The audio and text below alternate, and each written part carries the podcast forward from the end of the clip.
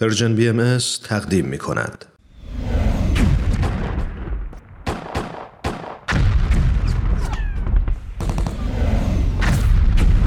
معماران صلح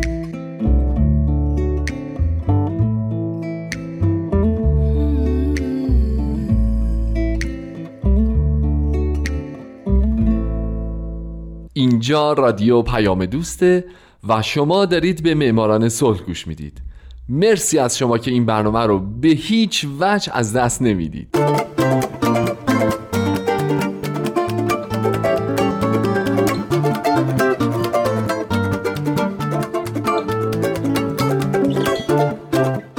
سلام به شما. به معماران صلح خوش اومدید. من در این برنامه به زنان و مردان و شرکت ها و مؤسساتی می‌پردازم که به خاطر فعالیت هاشون به نوبل صلح دست پیدا کردن کسانی که یا تمام زندگیشون رو وقف صلح کردند یا در برهی از زمان کاری کردند که دنیا برای ما جای امتری بشه. من هومن عبدی از شما می‌خوام که به معماران صلح شماره 23 گوش بدید.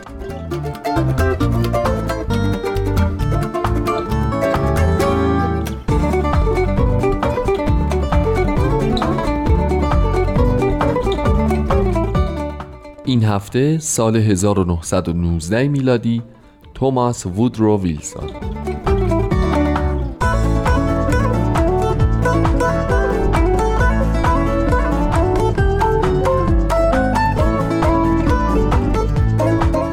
توماس 28 مین رئیس جمهور آمریکاست 34 مین فرماندار نیوجرسی و 13 مین رئیس دانشگاه پرینستونه.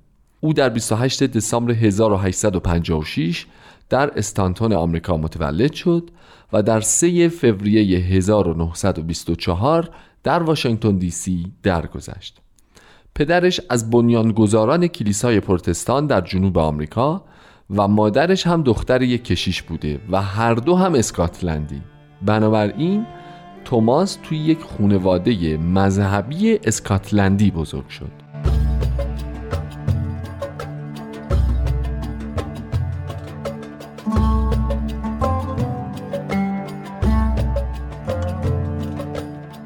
میگن ویلسون در بچگی یه بیماری داشته به نام دیسلکسیا که این منجر به این شده بوده که او تا ده سالگی نمی‌تونسته خوندن رو یاد بگیره. اما به هر ترتیبی بوده تا سنین نوجوانی خودش اونقدر تون نویسی و تمرین می‌کنه تا بالاخره این مشکل رو از بین می‌بره. البته تا حدودی. اما ویلسون دارای اراده قوی بود و بسیار منضبط. تحصیلات مقدماتی رو پیش پدرش و سه چهار تا مدرسه کوچیک پشت سر گذاشت و بالاخره در سال 1873 وارد کالج دیویدسون در کارولینای شمالی شد. اما بیمار شد و نتونست اونجا بمونه و به دانشگاهی که پدرش در اونجا الهیات تدریس می‌کرد نقل مکان کرد. پرینستون. و از همین دانشگاه طی سه سال فارغ و تحصیل شد.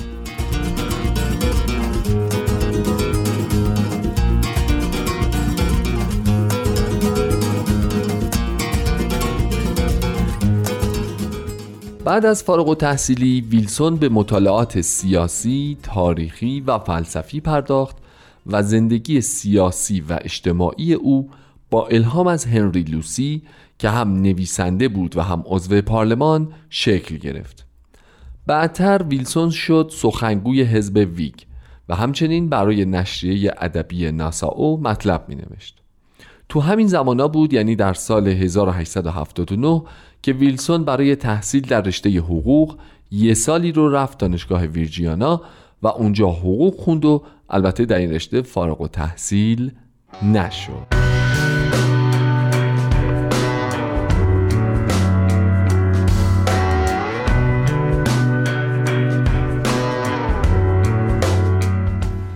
درسته که ویلسون فارغ و تحصیل رشته حقوق نشد اما در ژانویه سال 1882 در شهر آتلانتا در شغل وکالت به کار مشغول شد و در همون سال به عضویت کانون وکلای جورجیا در اومد.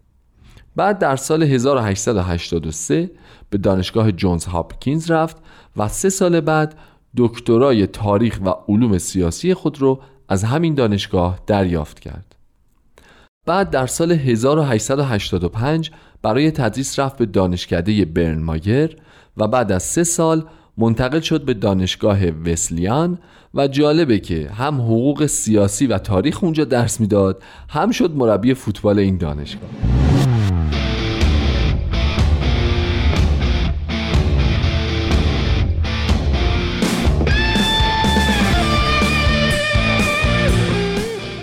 ویلسون همینطور یکی یکی پله های ترقی رو طی کرد.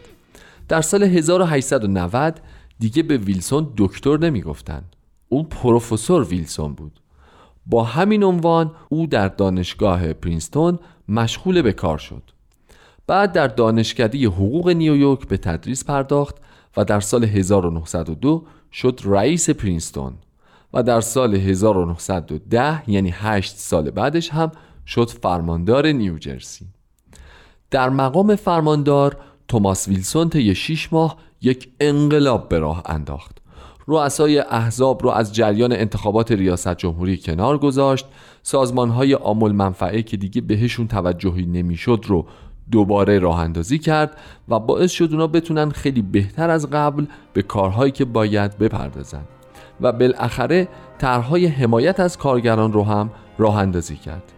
همه کارهایی که ویلسون در طی دوران فرمانداریش انجام داد باعث شد که او یک اصلاح طلب مردمی شناخته بشه.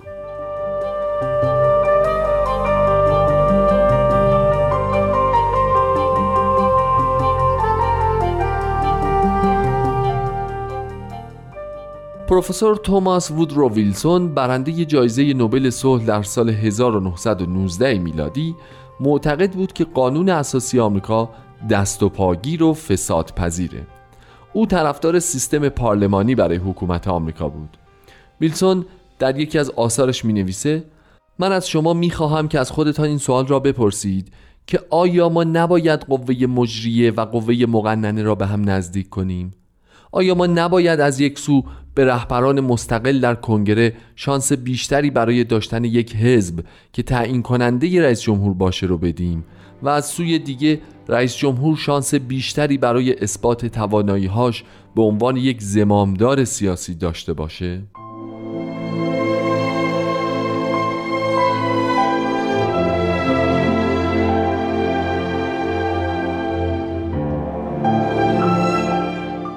اما محبوبیت توماس ویلسون در طی دوران فرمانداریش باعث شد که او در سال 1912 به فکر تشکیل کمپین برای انتخابات ریاست جمهوری بیفته.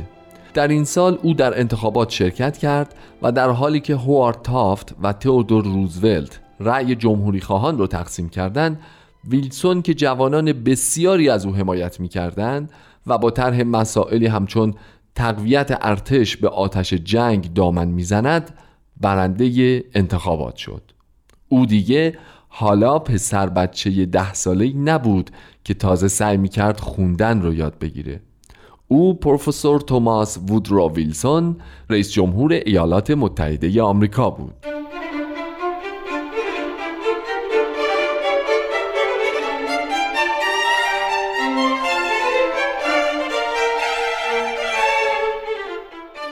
به محض شروع مسئولیتش در این پست ویلسون شروع کرد به برقراری اصلاحات در آمریکای اون زمان.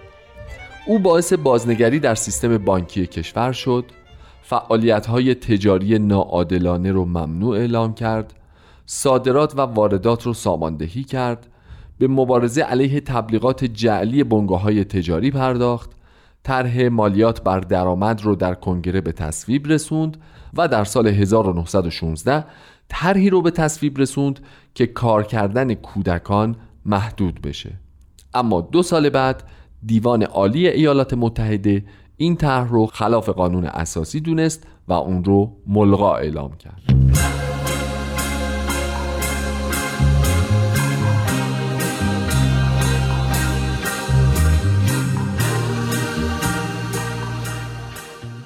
بعد از پیروزی در دور دوم انتخابات ریاست جمهوری ویلسون تمام تلاشش رو کرد که جنگ جهانی اول هرچه سریعتر به پایان برسه پس با تلاشی خستگی ناپذیر با همه طرفهای درگیر وارد مذاکره شد و انواع و اقسام پیشنهادهای آتشبس خودش رو به اونها ارائه می‌داد هرچند که به پیشنهادهای او توجه نمی‌شد. او در سالهای 1918 و 19 تمام تلاشش رو کرد که به همه بفهمونه جهان پس از جنگ چه جهان وحشتناکیه و تشکیل جامعه ملل چقدر می‌تونه نذاره که یک جنگ دیگه در جهان اتفاق بیفته. در همین زمانا بود که ویلسون 14 اصل رو در کنگره ورسای که بعد از جنگ جهانی اول تشکیل شده بود به جهان پیشنهاد کرد که چهاردهمین اصل اون یعنی تشکیل جامعه ملل مهمترین مورد از این پیشنهاد است.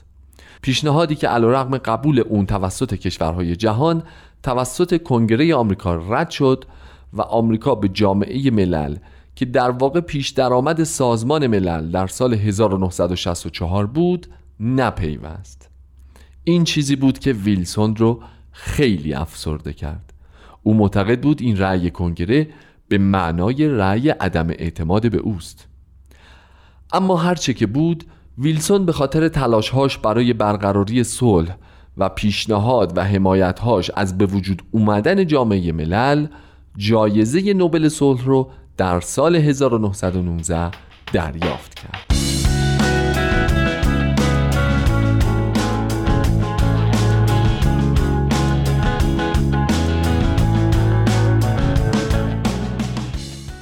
اما سال 1919 خیلی هم برای ویلسون خوب نبود. او در همین سال دچار سکته مغزی شد و هفت ماه پایانی ریاست جمهوریش رو در حالی به پایان رسوند که همسرش کنترل امور کشور رو به دست گرفته بود. بیماری ویلسون یکی از جدیترین موارد از کار افتادگی ریاست جمهوری در تاریخ آمریکا بود که بعدها موضوع متمم 25 قانون اساسی آمریکا در خصوص جانشینی رئیس جمهور شد. وسعت بیماری ویلسون تا پس از مرگ او در 3 فوریه 1924 از مردم پنهان نگاه داشته شد.